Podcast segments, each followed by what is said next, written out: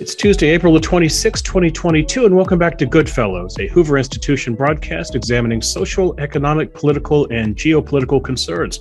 I'm Bill Whalen. I'm a Hoover Distinguished Policy Fellow. I'll be your moderator today. I'd like to introduce you to the stars of our show. Three of my colleagues we jokingly refer to as Hoover's Goodfellows. That would be the historian Niall Ferguson, the economist John Cochrane, geostrategist Lieutenant General H.R. McMaster. They are Hoover Institution senior fellows all. Gentlemen, it's good to see you after a week off, and I thought we'd do something a little different this week. This is going to be what we call a BYOT show, as in bring your own topic. John Cochrane, why don't you begin? Well, it's such a pleasure. Uh, one of the pleasures I get out of this show is the chance to nail my two uh, working, my hard traveling colleagues to the uh, floor for 15 minutes and ask them hard questions about things I don't understand. So that's what I'm going to do. Uh, uh, and, and, and, I have a two part question, uh, which was a little bit both HR and, and Niall. So, first, um, uh, this week was supposed to be the grand tank battle in, uh, in uh, eastern Ukraine, replaying the Battle of Kursk or something of the sort.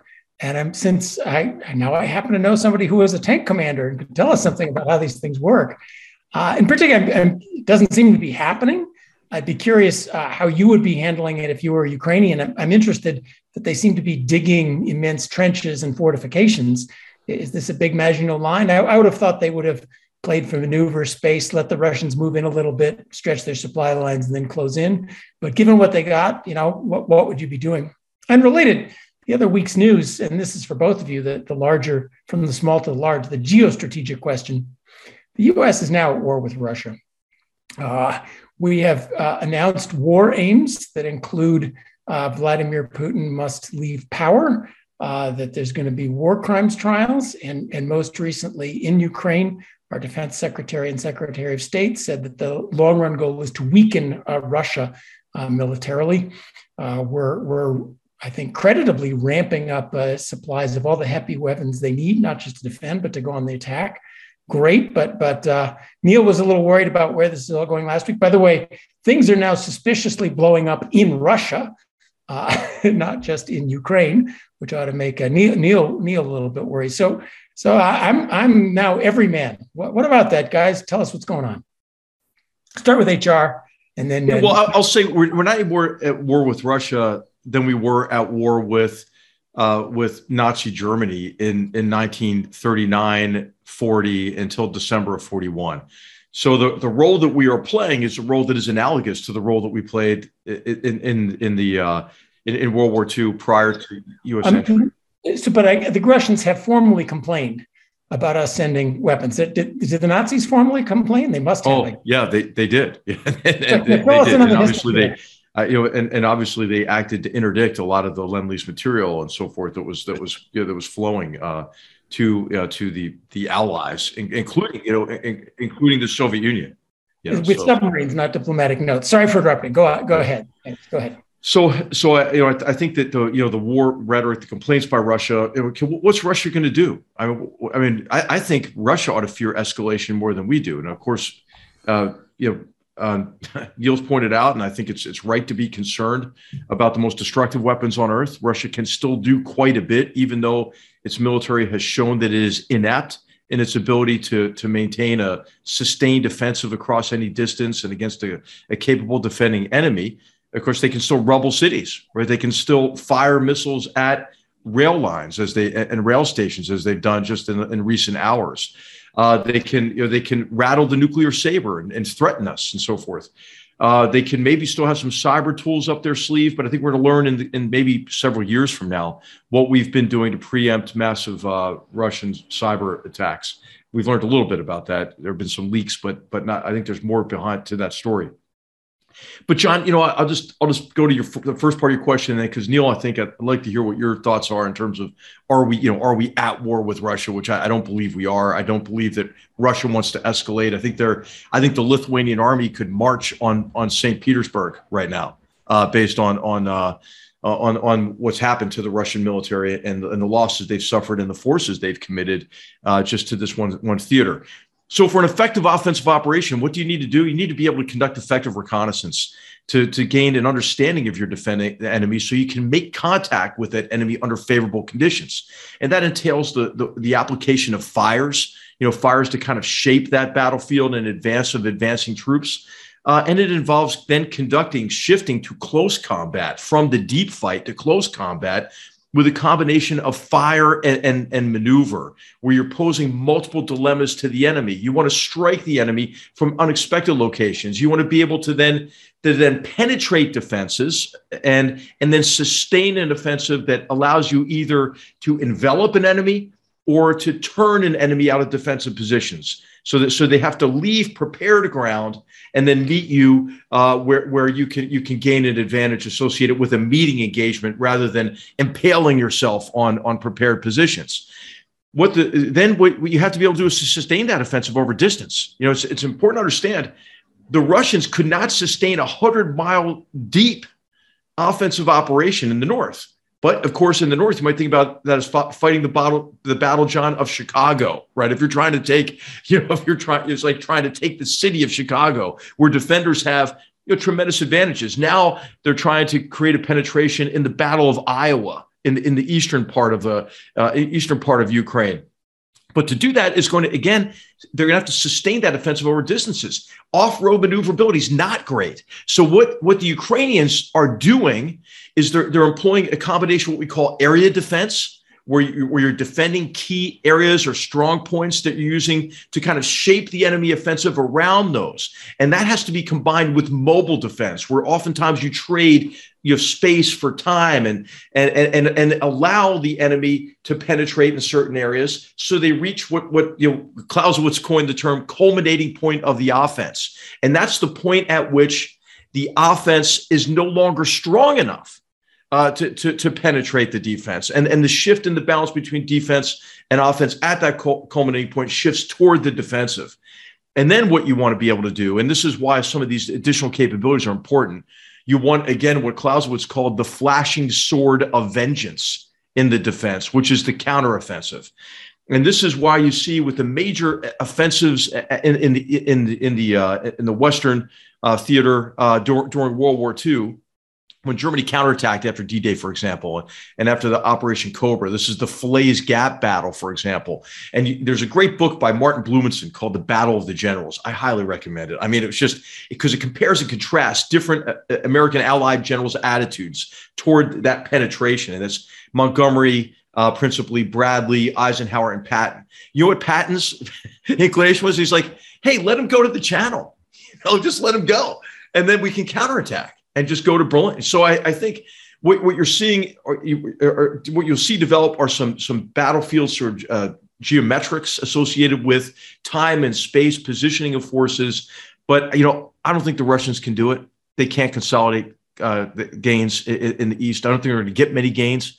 Uh, and many more gains in the east because the problems we've seen in their military, you can't solve those problems in a couple of months. And the problems are, are discipline, training, you know, leadership competence, ability to integrate all arms into the fight, the ability to conduct effective reconnaissance, and as we mentioned, logistics, right? The ability to sustain an operation. So what, what they can do is they continue they can continue to rubble, you know, cities. They can continue to use fires massively. But I don't see any evidence that they're going to be able to sustain an offensive in the Battle of Iowa in eastern Ukraine. Well, I don't disagree with anything that HR just said. Uh, though I'd love to have heard more about why uh, Russian tanks have been uh, so vulnerable in this war. Uh, they, they have sustained enormous uh, damage to their armor. And it raises the question is the tank a, a 20th century weapon uh, that suddenly finds itself in a 21st century battlefield, highly vulnerable to drones and to precision weapons that can be fired from the shoulder of uh, of a of a Ukrainian soldier.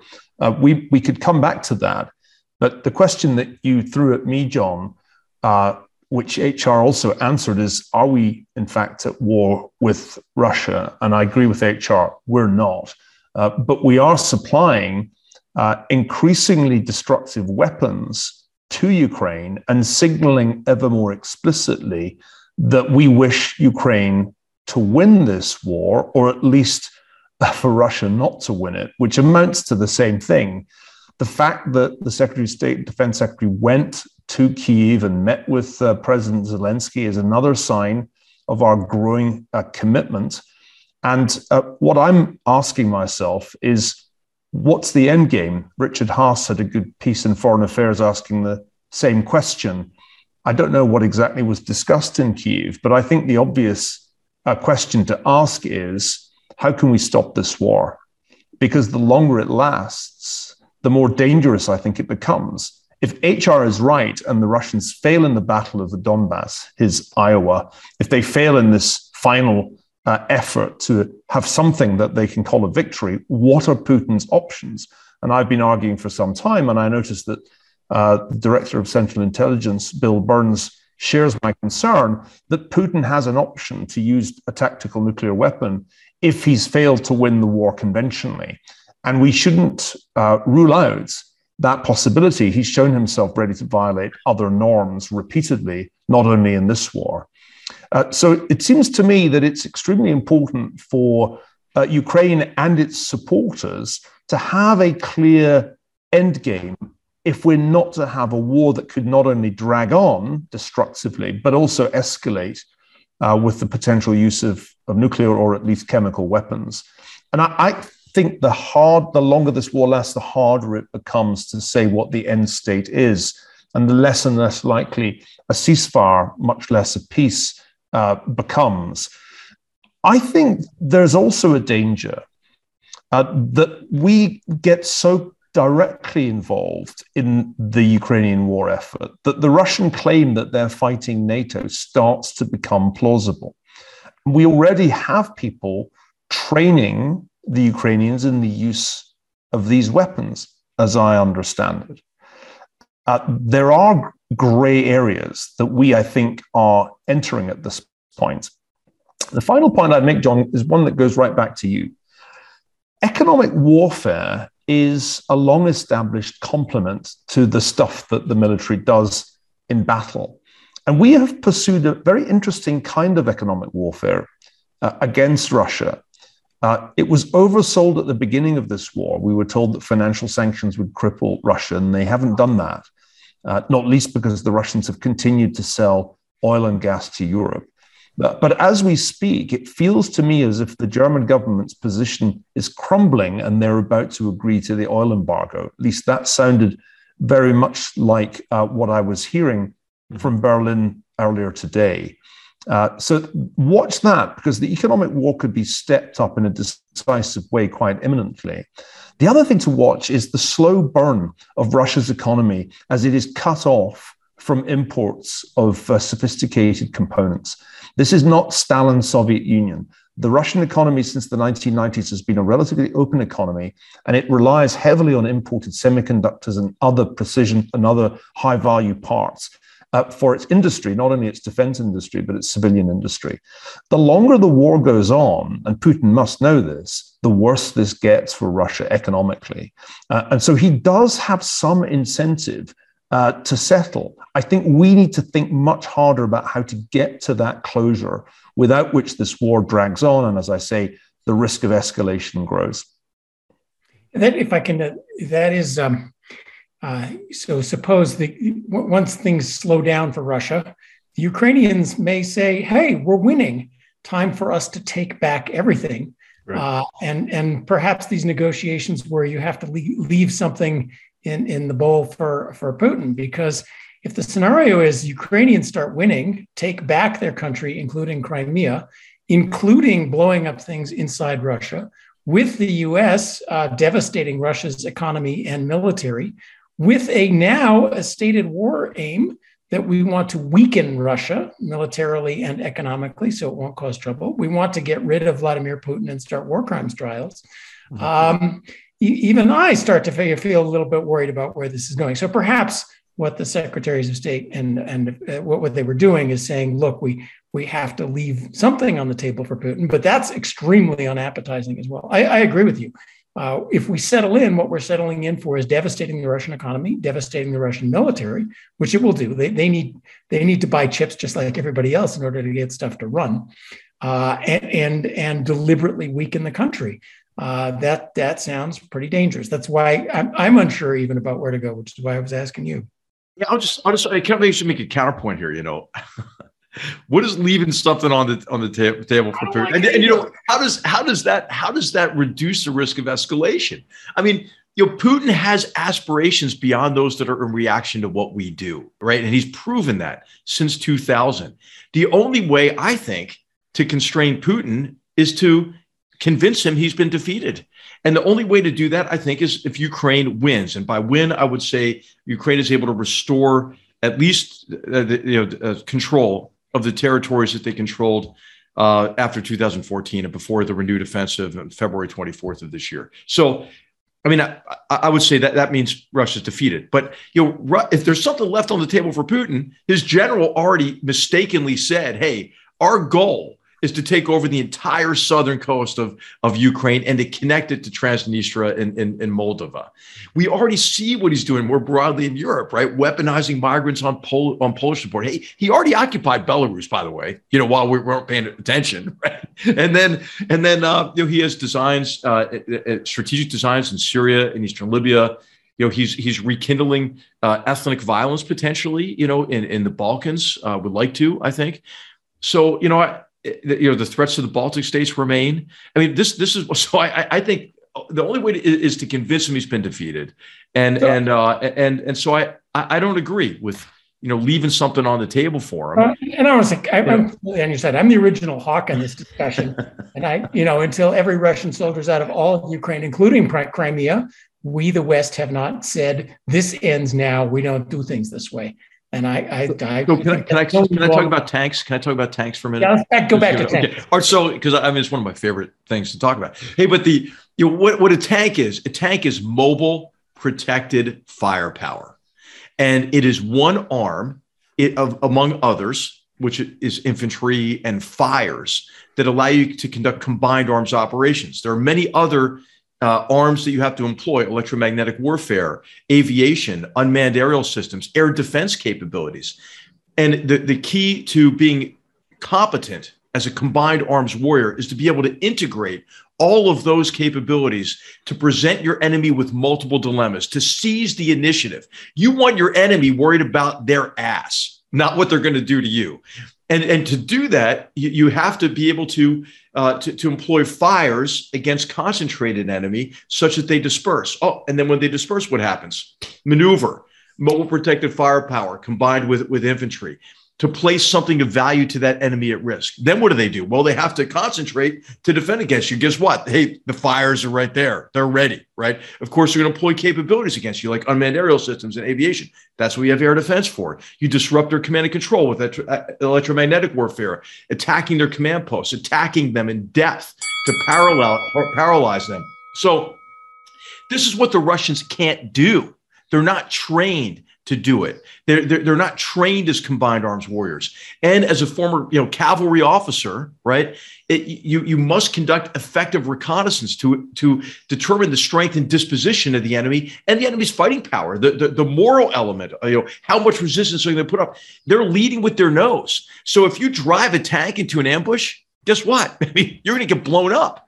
So it's it, the tank itself is something you always want because otherwise you're maneuvering against the enemy with like you know with body armor, right? and, and, so mobile protected firepower will always be important to winning in, in battle, but only if it's integrated with all arms. And that bell you heard was uh, either dinner is served or else it's time to move on to a new segment, which will be Niall's turn. Uh, I think we should return to this topic at some future point because I'm particularly interested in Niall and the idea of the tactical nuke. And HR, I'd like to hear how exactly a tactical nuke would be deployed. And then Niall, what are the, how does the West react to it? But Niall, it's your turn. It's your 15 minutes of fame. What's your topic today? Well, that bell, maybe also the way that HR was talking, made me think I might be in the boxing ring and I was expecting you to say seconds out, round two, uh, and I don't have my gloves on. I'm going to change the subject, though there is a connection. Meanwhile, at the other end of Eurasia, something went wrong with Xi Jinping's zero COVID policy. And this is almost as consequential, though it's less spectacular, than what's going on in Ukraine. The connection, in my view, is that when we talk about Russia, we're also implicitly talking about China, because as I've been saying for the last four years, this is Cold War II. And unlike in Cold War One, China is now the senior partner, Russia is the junior partner. But what's happening in China is so distracting the Chinese Communist Party that I suspect they don't have much time to think about Putin's failing war. Uh, they have their own failing war, and that is the war against COVID 19. As you all remember, the SARS CoV 2 virus originated in Wuhan in China over two years ago.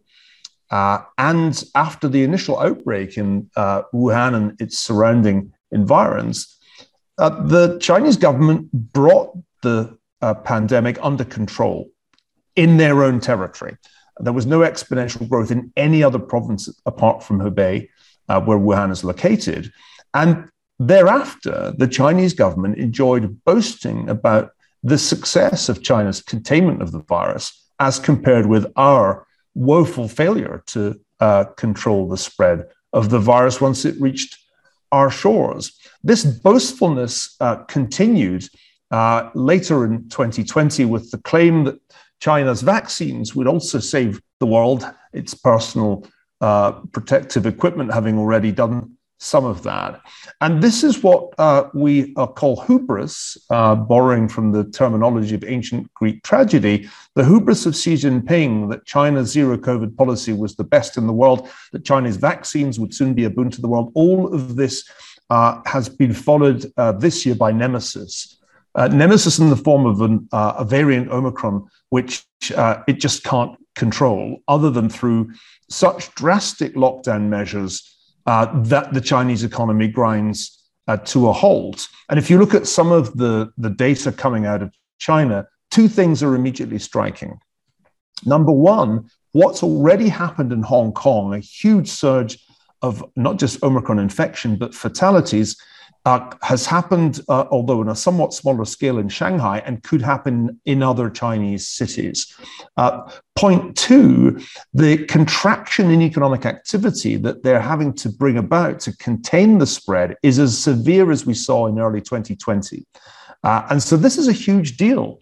I think Xi Jinping is uh, hoist by his own petard, if you want to go Shakespearean. He can't easily abandon zero COVID because what would that entail? Well, it would entail importing Western vaccines. Since China's vaccines don't work, uh, not only do they not work, they haven't been terribly effectively distributed. 40% of elderly Chinese over 80 aren't vaccinated at all. But he's not going to do that. He's committed his reputation, his credibility too much to zero COVID. It's become one of those propaganda slogans uh, that have been such a characteristic feature of the history of the People's Republic of China. So watch carefully because China is now in extraordinary difficulty. Uh, the economic consequences of this are going to be really quite significant. Uh, China's demand for oil is way down because China's transportation has ground to a halt. And Chinese supply chains, which were already kind of a mess, are really a very big mess now. You only have to look at the number of ships stuck offshore near the Shanghai port to see just how big a shock this is. So that seems to me as big a deal actually as the war in Ukraine, even if it is somewhat less spectacular. Mm-hmm. If I was com- I don't know if you saw Xi Jinping's comments just in the past couple of days about how it's important to really double down on economic growth right now as well to surpass the United States. And you know, I just I would like to ask you and John. Okay, so we have now the you know we have the, the the, mishandling of of COVID, right? The zero COVID approach. We we now see another reason why it was a mistake to concentrate so much of the world's uh, you know, manufacturing on the southeastern coast of China. There's so there are maybe doubts about that, and maybe a need to nearshore, offshore, or as Secretary Yellen said recently, friendshore some manufacturing. Uh, there seems to be significant financial strain in China, not only now in the real estate sector, but I think there's a great deal of sort of quantitative easing. You guys would know better than I would that's happening uh, really in China's race. Are they creating even more vulnerabilities in, in their race to surpass us? And what are the prospects, just broadly from an economic dimension? Uh, uh, what are the prospects uh, uh, of our uh, economic competition with China? Well, the, the, hubris took another turn for the worse when they uh, proclaimed the growth target of 5.5 percent for this year. There's no way they're going to make that, though no doubt they'll cook the books. But there's going to be a really big discrepancy between the official growth number and the reality. Uh, that's for sure. Uh, uh, they've brought uh, Li Keqiang, uh, the uh, premier, back to the fore. he tends to be kind of wheeled out when there's economics to do. but it's not clear to me what exactly they can do to keep this show on the road. there's been some monetary easing, but not quantitative easing. They, they, don't do anything as radical as that. Uh, but that easing uh, has mostly manifested itself so far in a weakening of the Chinese currency. Uh, ultimately, as we learned from 2020, uh, if you're shutting down your economy, there's no fiscal and monetary stimulus you can do.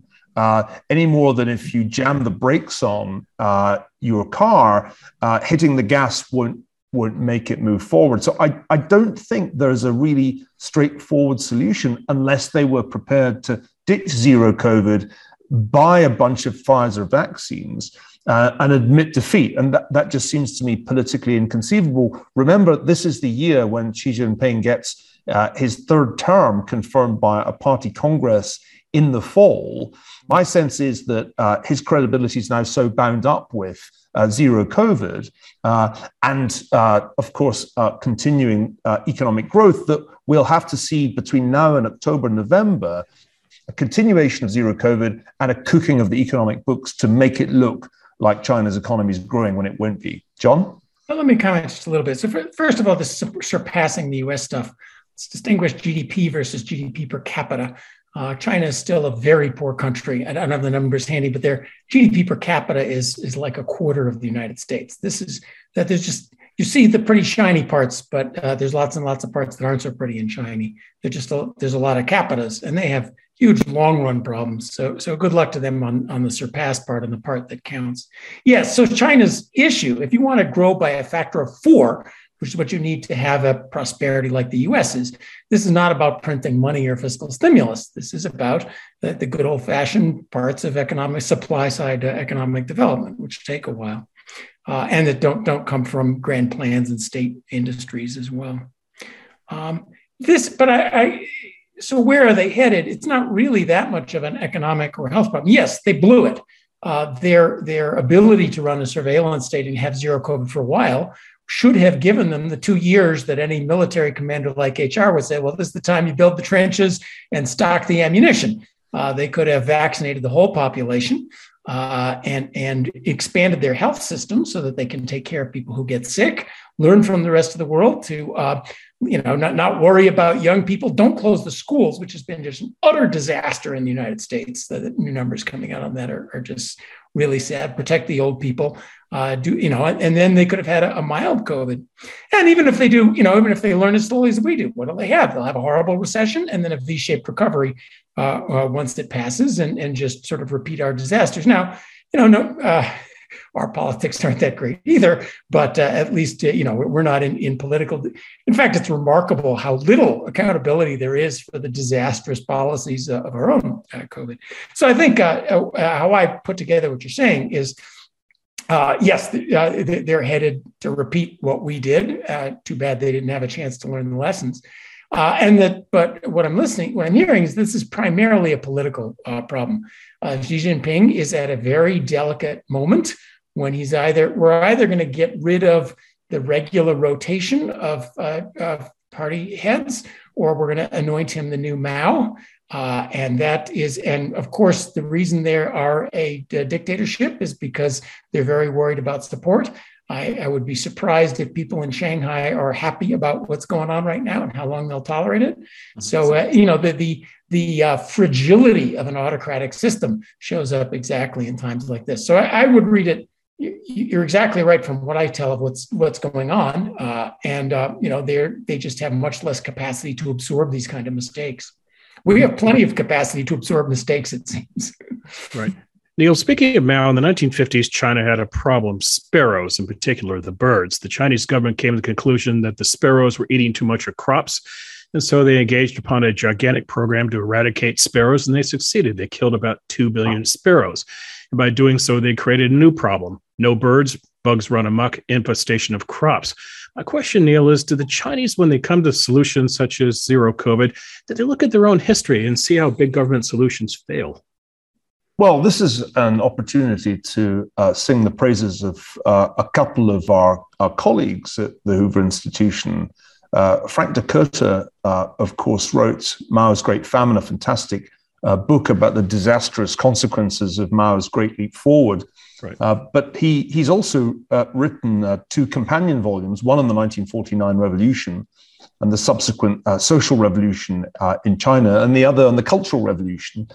And, and my takeaway from those brilliant books is that the way the CCP has consistently functioned since Mao uh, has been to set some grandiose target, usually encapsulated in a slogan, and, and unleash tremendous and often destructive energies that it's very hard uh, to turn off. And this continued after Mao. Uh, sometimes it unleashed really positive uh, energies. Think of Deng Xiaoping's uh, opening up, uh, which really began uh, China's meteoric economic rise. But think also of the much less successful and indeed very harmful policy of, of restricting families to, to one child, which was another Deng Xiaoping innovation. one Belt, One Road was a Xi Jinping slogan which sent uh, Chinese uh, capital and uh, labor all over the world for projects, uh, both successful and unsuccessful. And that brings me to the other Hoover scholar who's worked brilliantly on this, Eyck Freymann, uh, who will be joining us uh, in, in a while as one of our Hoover fellows. He's already published a fantastic book on the One Belt, One Road initiative. He has forthcoming in the Wall Street Journal a brilliant essay on why zero COVID is just the latest of these crazy CCP campaigns that takes on a life of its own and is very hard to turn off, even when it's become uh, dysfunctional. So this does seem to be a recurrent theme in the history of the People's Republic of China. The big question, which nobody really knows the answer to, is how long can this system go on? My sense is less uh, time than you think. Because when I look at the demographics of China, the population is going to probably half between now and the end of the century. The numbers are terrible, much worse than the central projections that used to appear. Uh, I look at the economic situation. At the core of the Chinese economy is a real estate system that is no longer viable because it depended on leveraging up to build towers for, well, whom? I mean, who are you building the towers for at, at this point? As the growth rate goes down, I think it's going right down towards zero in the coming years. Uh, China's going to enter a period of, of stagnation, which I think will be very, very unsettling for the population, very disillusioning for the younger Chinese who are better educated than any previous generation, but had high expectations of what the future held for them. And those, those expectations are going to be disappointed. So my sense is that if one takes a step back and thinks about Cold War II, time is on our side, not on China's side. And the more I think about this, the more I think we should therefore be in no rush to confront China, uh, say over Taiwan, but rather take our time and let these structural factors play the kind of part that similar structural factors played in the decline and fall of the Soviet Union. That was, after all, the original idea behind containment when that was set up as our strategy for Cold War One. That, that if you just let time take its toll, these totalitarian regimes have a shelf life. And I think that the shelf life of the People's Republic of China looks shorter and shorter the more I think about it.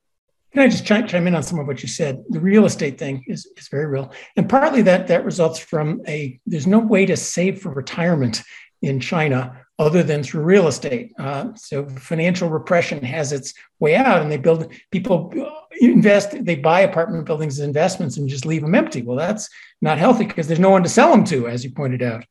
They also are, are, have a lot of, as we contemplate infrastructure and America's ability to spend gobs of money on nothing. China has spent a lot of money on infrastructure that they don't need, that, you know, bridges to nowhere that turn out to be very badly built. And that's going to show up for them too. And now population, not only are we seeing the, the, the result of the one child policy, but uh, women in China are choosing, now that they're allowed to have kids, they're choosing not to have kids. So that that's doubling down on that problem. But I think the, the big thing I just want to celebrate what you said is the importance of history. Yay, history. Because I presume Dikötter's books on Mao's famine are not available in China. And right. So and, but hey, I will say you can get the whole trilogy. I, I, I just want to echo uh, Niall's comments. They are those books are brilliant. I learned so much from Frank Dikötter, and and uh, and, and also the, this latest book, How to Be a Dictator, which is what we're talking about. The you know that these these these regimes look strong because they have these control mechanisms, but these mechanisms themselves tend to fail over time. But there is no. They China has no memory in its civil society. There isn't a large group of people who say, hey, isn't this a little bit like what we did with the sparrows? Because nobody knows about the sparrows in China. So that yeah, you, you, learned that you learned the party's version of history, right? Which is, and this is the whole great, the, Orwell, right, so the Orwellian quotation we've used we've used before, right? You know, he who controls the past controls the future and he who controls the present controls the past. Now, America maybe wallows in all of our past mistakes to an excessive degree, but at least we remember the past mistakes and have some chance of learning from them. It strikes me that China has cut off the one ability to, to, to reform that, that you just, if you have to glorify all your past mistakes, you're bound to repeat them. We have about a minute here left. Niall, tell us where China and Xi will be six months from now. Well, six months from now, they'll have uh, completed or be completing that party congress that I mentioned earlier. And it seems uh, pretty certain that he will get that uh, third term, ending a, a pattern of, of two term uh, presidencies. And uh, as that uh, event comes to a conclusion, my guess would be that zero COVID will very quickly be abandoned uh, at that point. Uh, uh, I doubt very much there'll be a Chinese mRNA vaccine that works. The ones that they have so far are not looking good as they get into phase three trials. So I would imagine a quiet import of Pfizer vaccines and a quick rebrand wouldn't be the first time China had done that with Western technology, will be the way in which they try uh, to get out of the hole that they've been dug into. And I, I think it's a technical knockout rather than a knockout. But I'll return to my corner uh, just, for, just, for a quick uh, a quick mouthwash and a towel. All right, gentlemen, you heard the bell. Return to your quarters. Okay, come out swinging for round three. HR, you're up. As long as it's not a tag team match, I think that would be that would be cons- disconcerting to our viewers. Hey, the, the only chance that John and I had against you, HR. Plus, we, we have to find costumes. I'd like to just begin with a couple more recommendations, right? I think uh, on China, Elizabeth Economy's recent book, The World According to China, would recommend that. And anybody who's not signed up for the, the China Global Sharp Power weekly China alert, you're missing out. That's the a great a great program here uh, at Hoover. And on the previous issue that we were discussing um, with Niall and John on on uh, on our support for Ukrainians, I think an important historical uh, some historical context that's often missing is Russia's support for North Vietnam during the Vietnam War. And Bing West has a great essay in Strategika, the latest issue of Strategika, another Hoover publication I recommend, in which I think the numbers are, you know, they provided 2,000 tanks, 7,000 uh, artillery pieces, and Russian soldiers operated their entire air defense system in, in the north. So, so I, I think that it's just some important context. But what I'd like to talk about is something really Niall already intro- introduced is you know what are the long-term implications for the war in Ukraine and what we're seeing in China in connection with the response to COVID. You know, what should we be doing now to take advantage of what might be an opportunity, I think, to to kind of win Cold War II? And and Niall, you're you're mentioning you know the you know how how the, to, to use Kennan's phrase on containment, you know that that these autocratic statist uh, economic models will collapse under the the weight of their own contradictions. You know, what can we do to maybe help that along? You know, and, and strengthen ourselves relative to our competitors. So, you know, I'm just thinking in terms of you know supply chains and energy and defense. I mean, what do you think we should be doing now that we're not doing? And and why John John, why don't you take that first, and then and then um, and we'll go to Niall. Well, energy is, is an interesting one because there was a moment of wake up call here uh, about our supremely self destructive energy policies, which are basically uh, shut down US and European fossil fuels before alternatives are available at scale. Uh, in, and Europe, of course, shut down its nuclear plants, which can I whisper a little secret? Nuclear releases no carbon. Uh, and uh, so there was there was sort of a wake up call, but um, what I've seen recently is we're right back to it. Uh, there's you know now the call is to double down on on so called on on non nuclear uh, carbon free uh, energy before the alternatives at stake. And I've been watching in the U.S. the the um, spread of regulation. So the Securities and Exchange Commission, all the financial regulators, US and Europe, are deep into this project of financial sanctions against uh, US, uh, uh, against our oil and um, fossil fuel development, even natural gas, which we need. Uh, natural gas is the bridge fuel while the renewables only work during the daytime. We're, we're still clamping down on that. Now, uh, Germany, after a little moment uh, of sanity, is still refusing to, re- they could turn on the switches, on their existing nuclear plants and displace essentially all of the Russian natural, natural gas tomorrow. But the regulators think a 0.00001% chance of disaster is too much. So they're, they're gonna, not going to do that. So that I had hopes for a moment of sanity to, to break out. And uh, unfortunately, that seems not to be happening, but that clearly is the lesson uh, of, what we just did here. Uh, defense, I think, is as an interesting one. Uh, um, uh, we seem to be, uh, you know, we're going to spend more on defense, but now uh, hopefully we also need uh, effective defense spending. Uh, I once asked you about our military budget versus Russia's. Um, Russia spends 62 billion, we spend 800 billion, and you said, well, a lot of that is on healthcare and pensions, not necessarily get anything for it.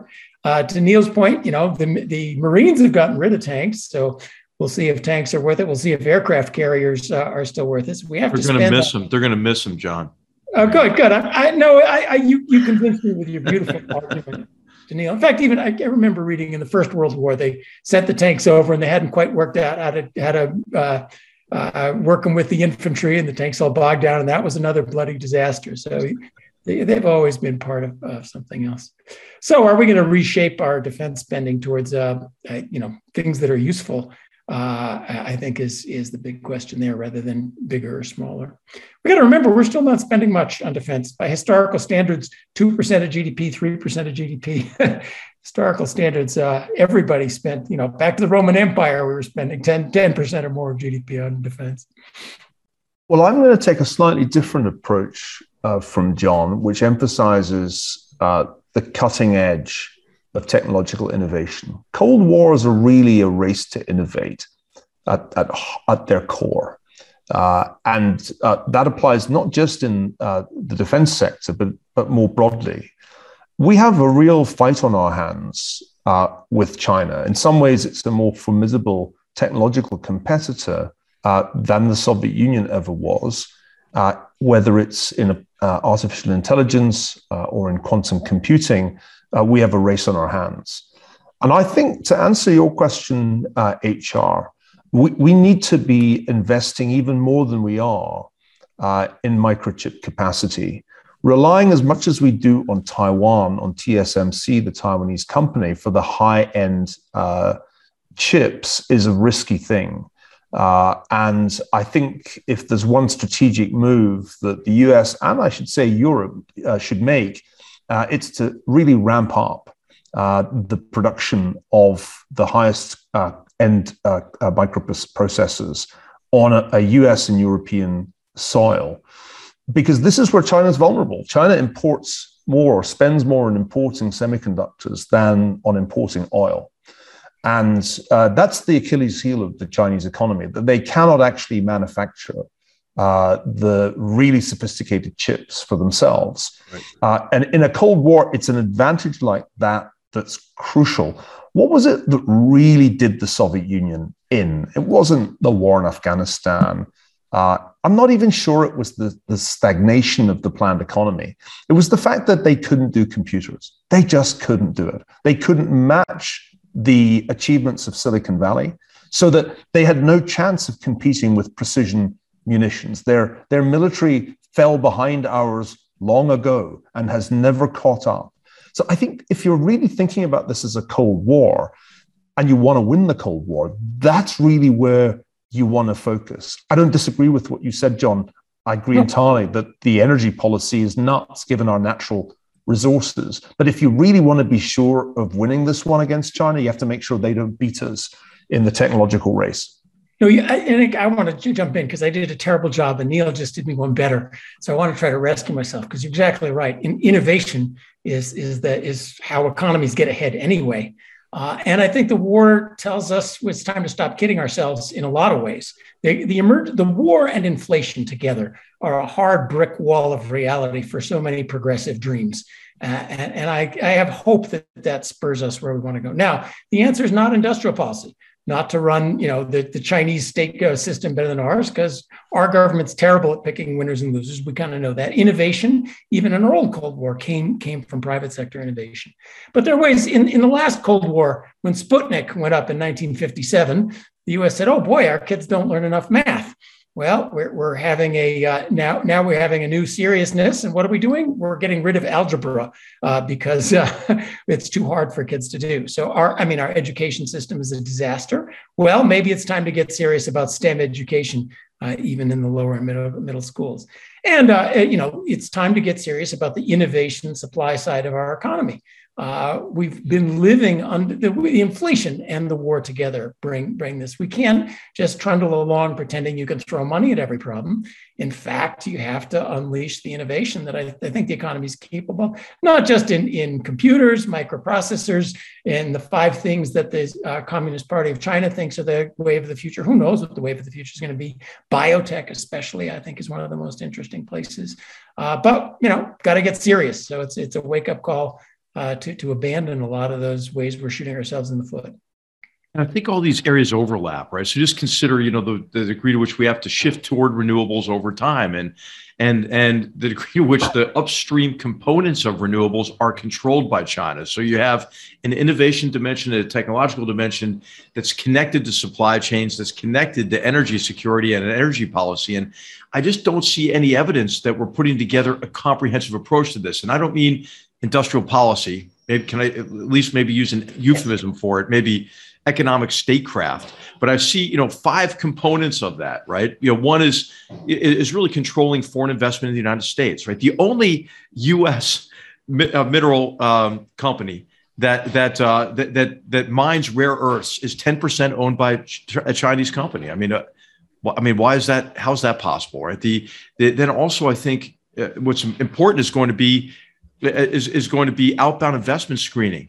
I mean, of course, for us to innovate, we need capital, but so much of our capital is going to help Chinese companies innovate, especially even those that are that are in defense-related technologies or or in artificial intelligence, for example. And 114 billion dollars last year, an all-time high in U.S. venture capital investment in China, and then and then uh, and I think export controls play a role. Like if a company like SMIC, which is in a race to develop the high-end computer chips for the Chinese, is is a recipient of massive Chinese Communist Party subsidies, why should we have export controls there? But I think the two themes that you, that you brought up, which is investment in our own technological cutting edge uh, as well as education, I think, are vitally important. But I think these are some of the components of what should be a, a, comprehensive strategy for us to compete more effectively. And John, I know, I mean, I, I know I don't, I don't sound like Milton Friedman here, man, you know, or the Chicago School. But I'd love to hear what your thoughts are about what are the limits of economic statecraft,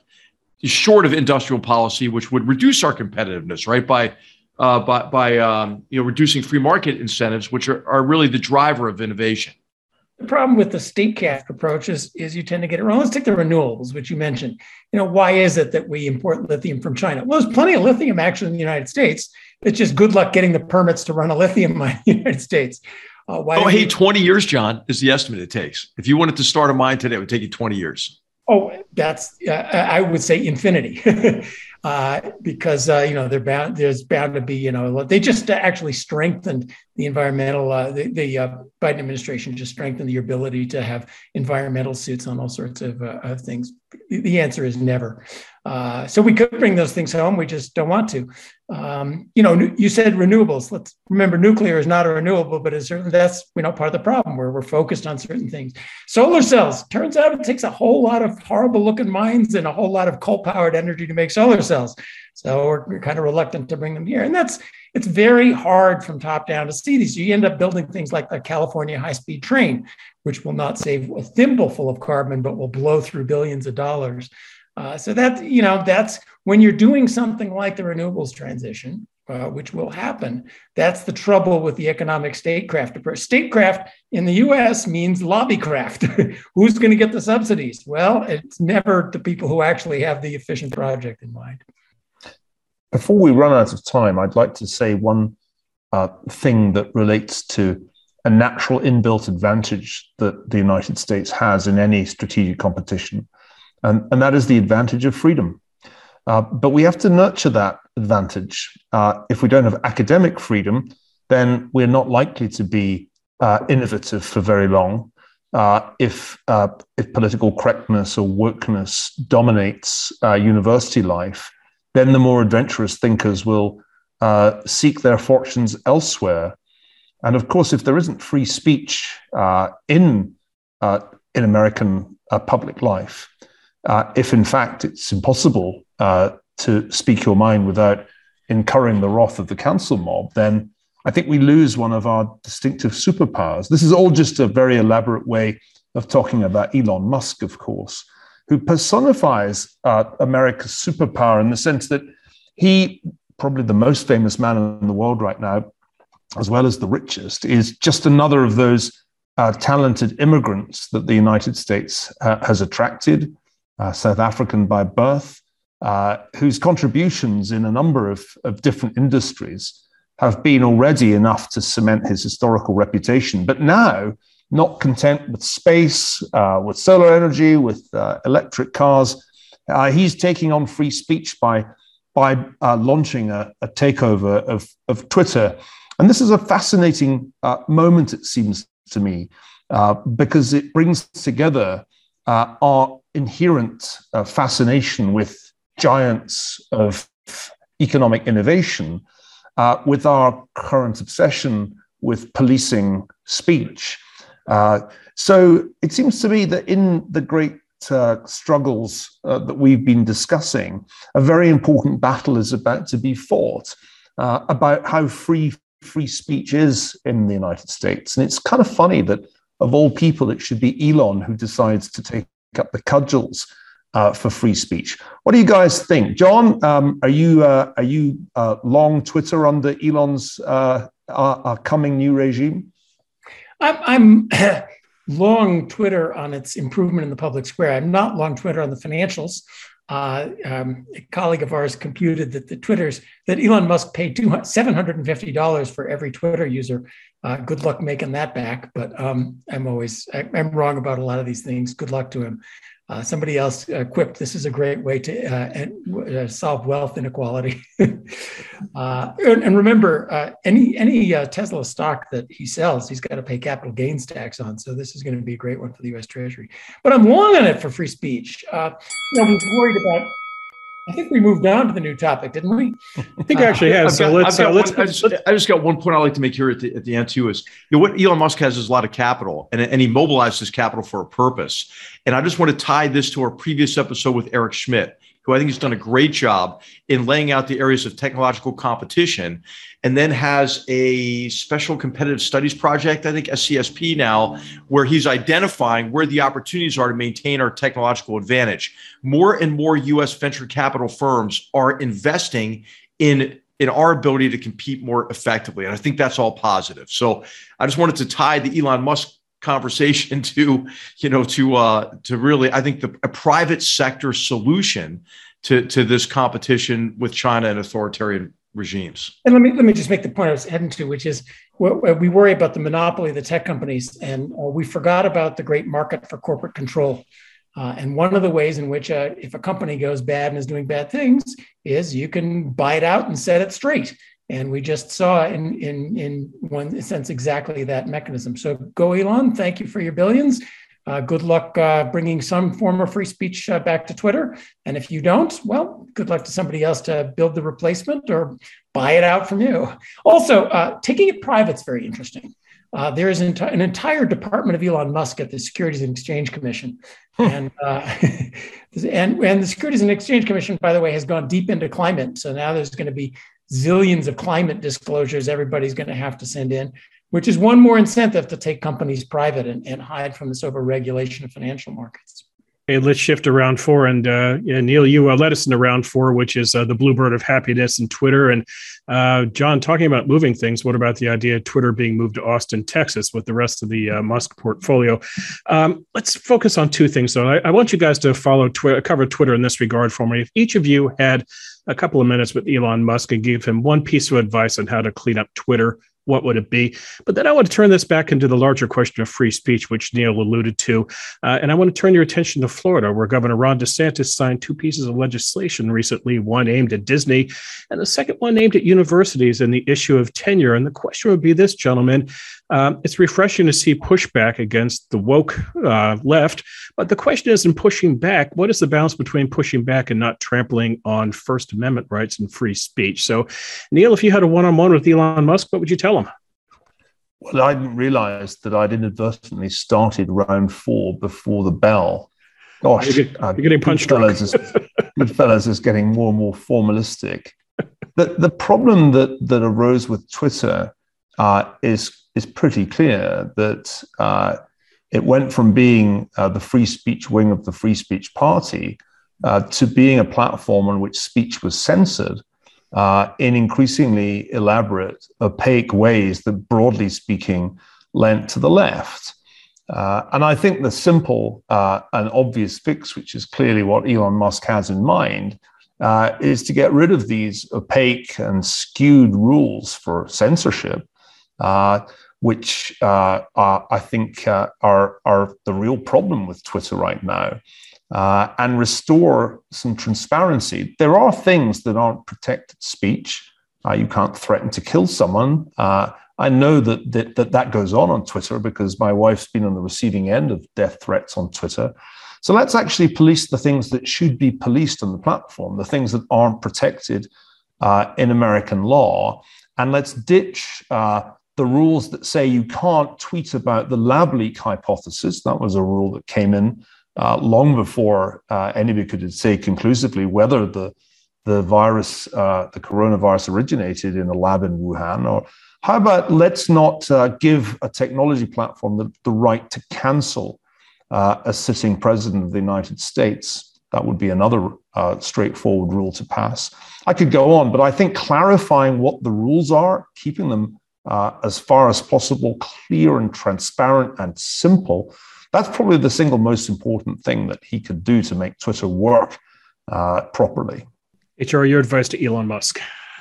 It's just too quickly. One would be to figure out how to evolve it such that it fosters discussion and meaningful debate among real people uh, rather than a platform that can be used to polarize people and weaken our society and our confidence in democratic institutions. And the other would be figure out a way to to stop foreign uh, agents uh, from using the platform to undermine really, I think, our our national security and and our, our common identity and, and our and our, our, will, you know, to build a better future for our, our, own society while denying the use of the platform within those authoritarian regimes. Maybe a, a combination of Starlink satellites with uh, Twitter could maybe bypass China's firewall, but then Tesla's, you know, access to the Chinese market might be at risk, might it? After that, so I mean, I think there are going to be some really tough decisions he's going to face, um, and I hope he makes the right choices.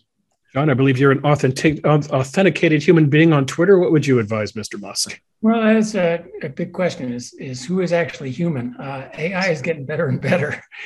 Um, uh, so, number one, uh, you mentioned moving to uh, Austin. He has a staff problem, uh, and his staff are all in for this kind of censorship. Uh, so, I think he, you know, needs needs staff that isn't that. Then the question of, of this delicate question of the rules and so forth. One of the problems is, of course, they respond to complaints, and so you need to have some some right to defend yourself, which uh, you don't have now.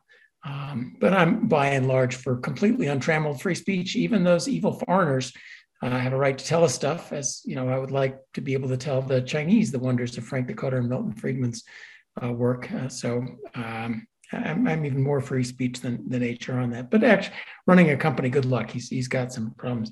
Now, you also asked about uh, Disney and universities and so forth. Do you want to go there? do you want to? yeah, let's let's go. Let's shift to university. Hey, let me just ask: would, would you have liked the Soviet Union to produce Sesame Street? You know, I mean, I mean that's what that's what we're talking about. We're talking about really infecting our society with with cyber enabled information warfare and propaganda. I thought no, I don't think you're for that, John. I don't think you're for that. I mean, yeah, I am actually. Uh, so um, Americans, there's a there's a lot of con artists on the uh, internet, and you know, caveat emptor uh, if, if you can't, you know, when you read something, you got to learn to be skeptical. Now, I'm, uh, you know, certifying that you actually are a person. Perhaps you have to be, uh, you, know, can you speak anonymously is a very interesting question, as opposed to this is actually H.R. McMaster and and what he says.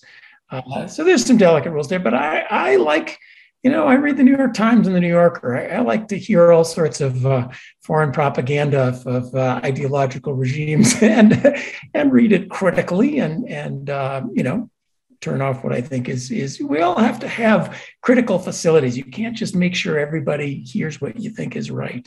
Okay, let's let's go to Florida and DeSantis versus academia. Yeah, so the Disney the Disney thing was interesting. Mm-hmm. Uh, and uh, uh, you know, and it's nice to see a pushback by this sort of mindless wokeism from CEOs. Uh, and I think what it revealed is, is the horrendous crony capitalism that goes on with any big development project. It's very clever what, what DeSantis and the Florida legislature did. He said, well, you're getting all these immense tax breaks. Why are you getting all these immense tax breaks? Right. Uh, so that was kind of, that was clever. Universities are harder. So there's Florida. There's also stuff going on in Texas where the University of Texas is on a tremendous woke campaign. Um, uh, Richard Lowry is a fun person to uh, watch on this. They, they tried to set up a free market center and it was shut down. Now, of course, there there's an instinct. There's, it goes to an instinct. Oh, we'll ban critical race theory. We'll ban this and ban that. That I think is the wrong answer. I think the right answer is to just make sure that free speech, free inquiry, free research is maintained at universities rather than because the problem at universities is this cancer of the uh, the staff that's taking over by the staff who is now dictating content of classes and, and not just what is going to be taught. Uh, and they know how to fight back uh, and, and undermine anything big that universities do. So I think it's a mistake to, to ban the teaching of this or ban the teaching of that, as opposed to really insist on academic freedom. Now, the other thing they're doing is talking about getting rid of tenure, which is kind of interesting. Uh, and, and uh, you know, seeing as none of us have tenure, uh, we gave it up to come uh, to Hoover. Uh, you know, and there's nothing wrong with being reviewed every now and then to see if uh, what you're doing is useful. Mm-hmm. Niall, your thoughts? Well, I am genuinely fascinated by Governor DeSantis because I think he is at this point the most plausible candidate to be the Republican nominee in 2024. And the reason he's plausible is that he's understood very well uh, the way in which what we call the culture war, arguments about uh, culture, can be uh, exploited uh, to, to achieve political uh, gain. And he's become extremely adept at this. Uh, but it's a, it's a dirty fight, the culture war. there's been a huge storm over legislation introduced by Governor DeSantis with respect uh, to education. That's why this whole spat with Disney began. Um, and the other side in the culture war has done a pretty good job of trying to misrepresent this legislation. I won't even use their, their, their hashtag because I think it's so misleading.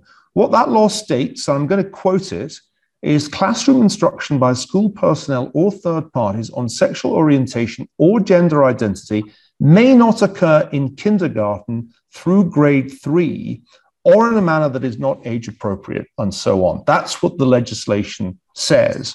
I have uh, a 10 year old uh, who's a fourth grader and a four year old who's not even in kindergarten. I have no problem with this legislation. Hate on me all you like. Uh, it certainly doesn't seem to me uh, to be anything like the way it's been characterized in liberal and progressive uh, circles. And so, for Disney and many other corporations to get on board with virtue signaling against this legislation certainly invited some kind of uh, slapdown. Uh, so, I'm inclined to, to like the way uh, Governor DeSantis is, is playing these issues. Uh, he's taking on the left and he's winning, just as he took on the more preposterous COVID regulations during the height of the pandemic and, and won on that issue too. What remains to be seen is whether he's somebody who can be equally effective on national security issues in a way that you have to be if you're going to make the cut as a presidential candidate. Uh, I said when I, I, first encountered him and heard him speak that he reminded me of uh, uh Ronald Reagan's mean little brother, if there had been a mean little brother. Uh, but we have a really interesting uh, period ahead of us the period when Governor DeSantis bids to be a national figure. And I think it'll be very interesting for us, uh, GoodFellows, to watch how he does when he turns away from these culture war issues to, well, real war issues, the kind of war that's being fought in Ukraine, the kind of war that may end up being fought in Taiwan. That'll be the real, I think, the real crux of the matter. Right. So HR, the culture war is with us, uh, just as Cold War II is. But again, the question: How do you push back, especially against academia, without yourself being part of the problem and trampling trampling upon someone's free speech rights? Well, I think it's almost like an, the anti-establishment clause, right? I, mean, I do think that we have a long tradition of not wanting orthodoxies forced upon us, and some of the earliest European settlers to this continent were fleeing the Roundheads uh, during the uh, during the English bloody wars in England in the in the 17th century. So I think this is where people like Governor DeSantis you know, have a high degree of popularity because who wants to be fed in orthodoxy? Who wants your children fed in orthodoxy? And uh, of course, I think we should want them to, to, to be able to adhere to their own values and ideologies and espouse them, certainly, but don't force them on our kids. And I, I think that's that's a pretty popular argument across the political spectrum. Mm-hmm. I would add, um, it's useful on this, you know, Google up what some of these materials actually are. Uh, and it's fairly shocking. A, a, friend of ours had a four-year-old uh, child come home from uh, nurse from kindergarten, and uh, she was in her party dress as usual and said, "Mommy, I think I'm trans." And mom said, hmm, "What's this all about?"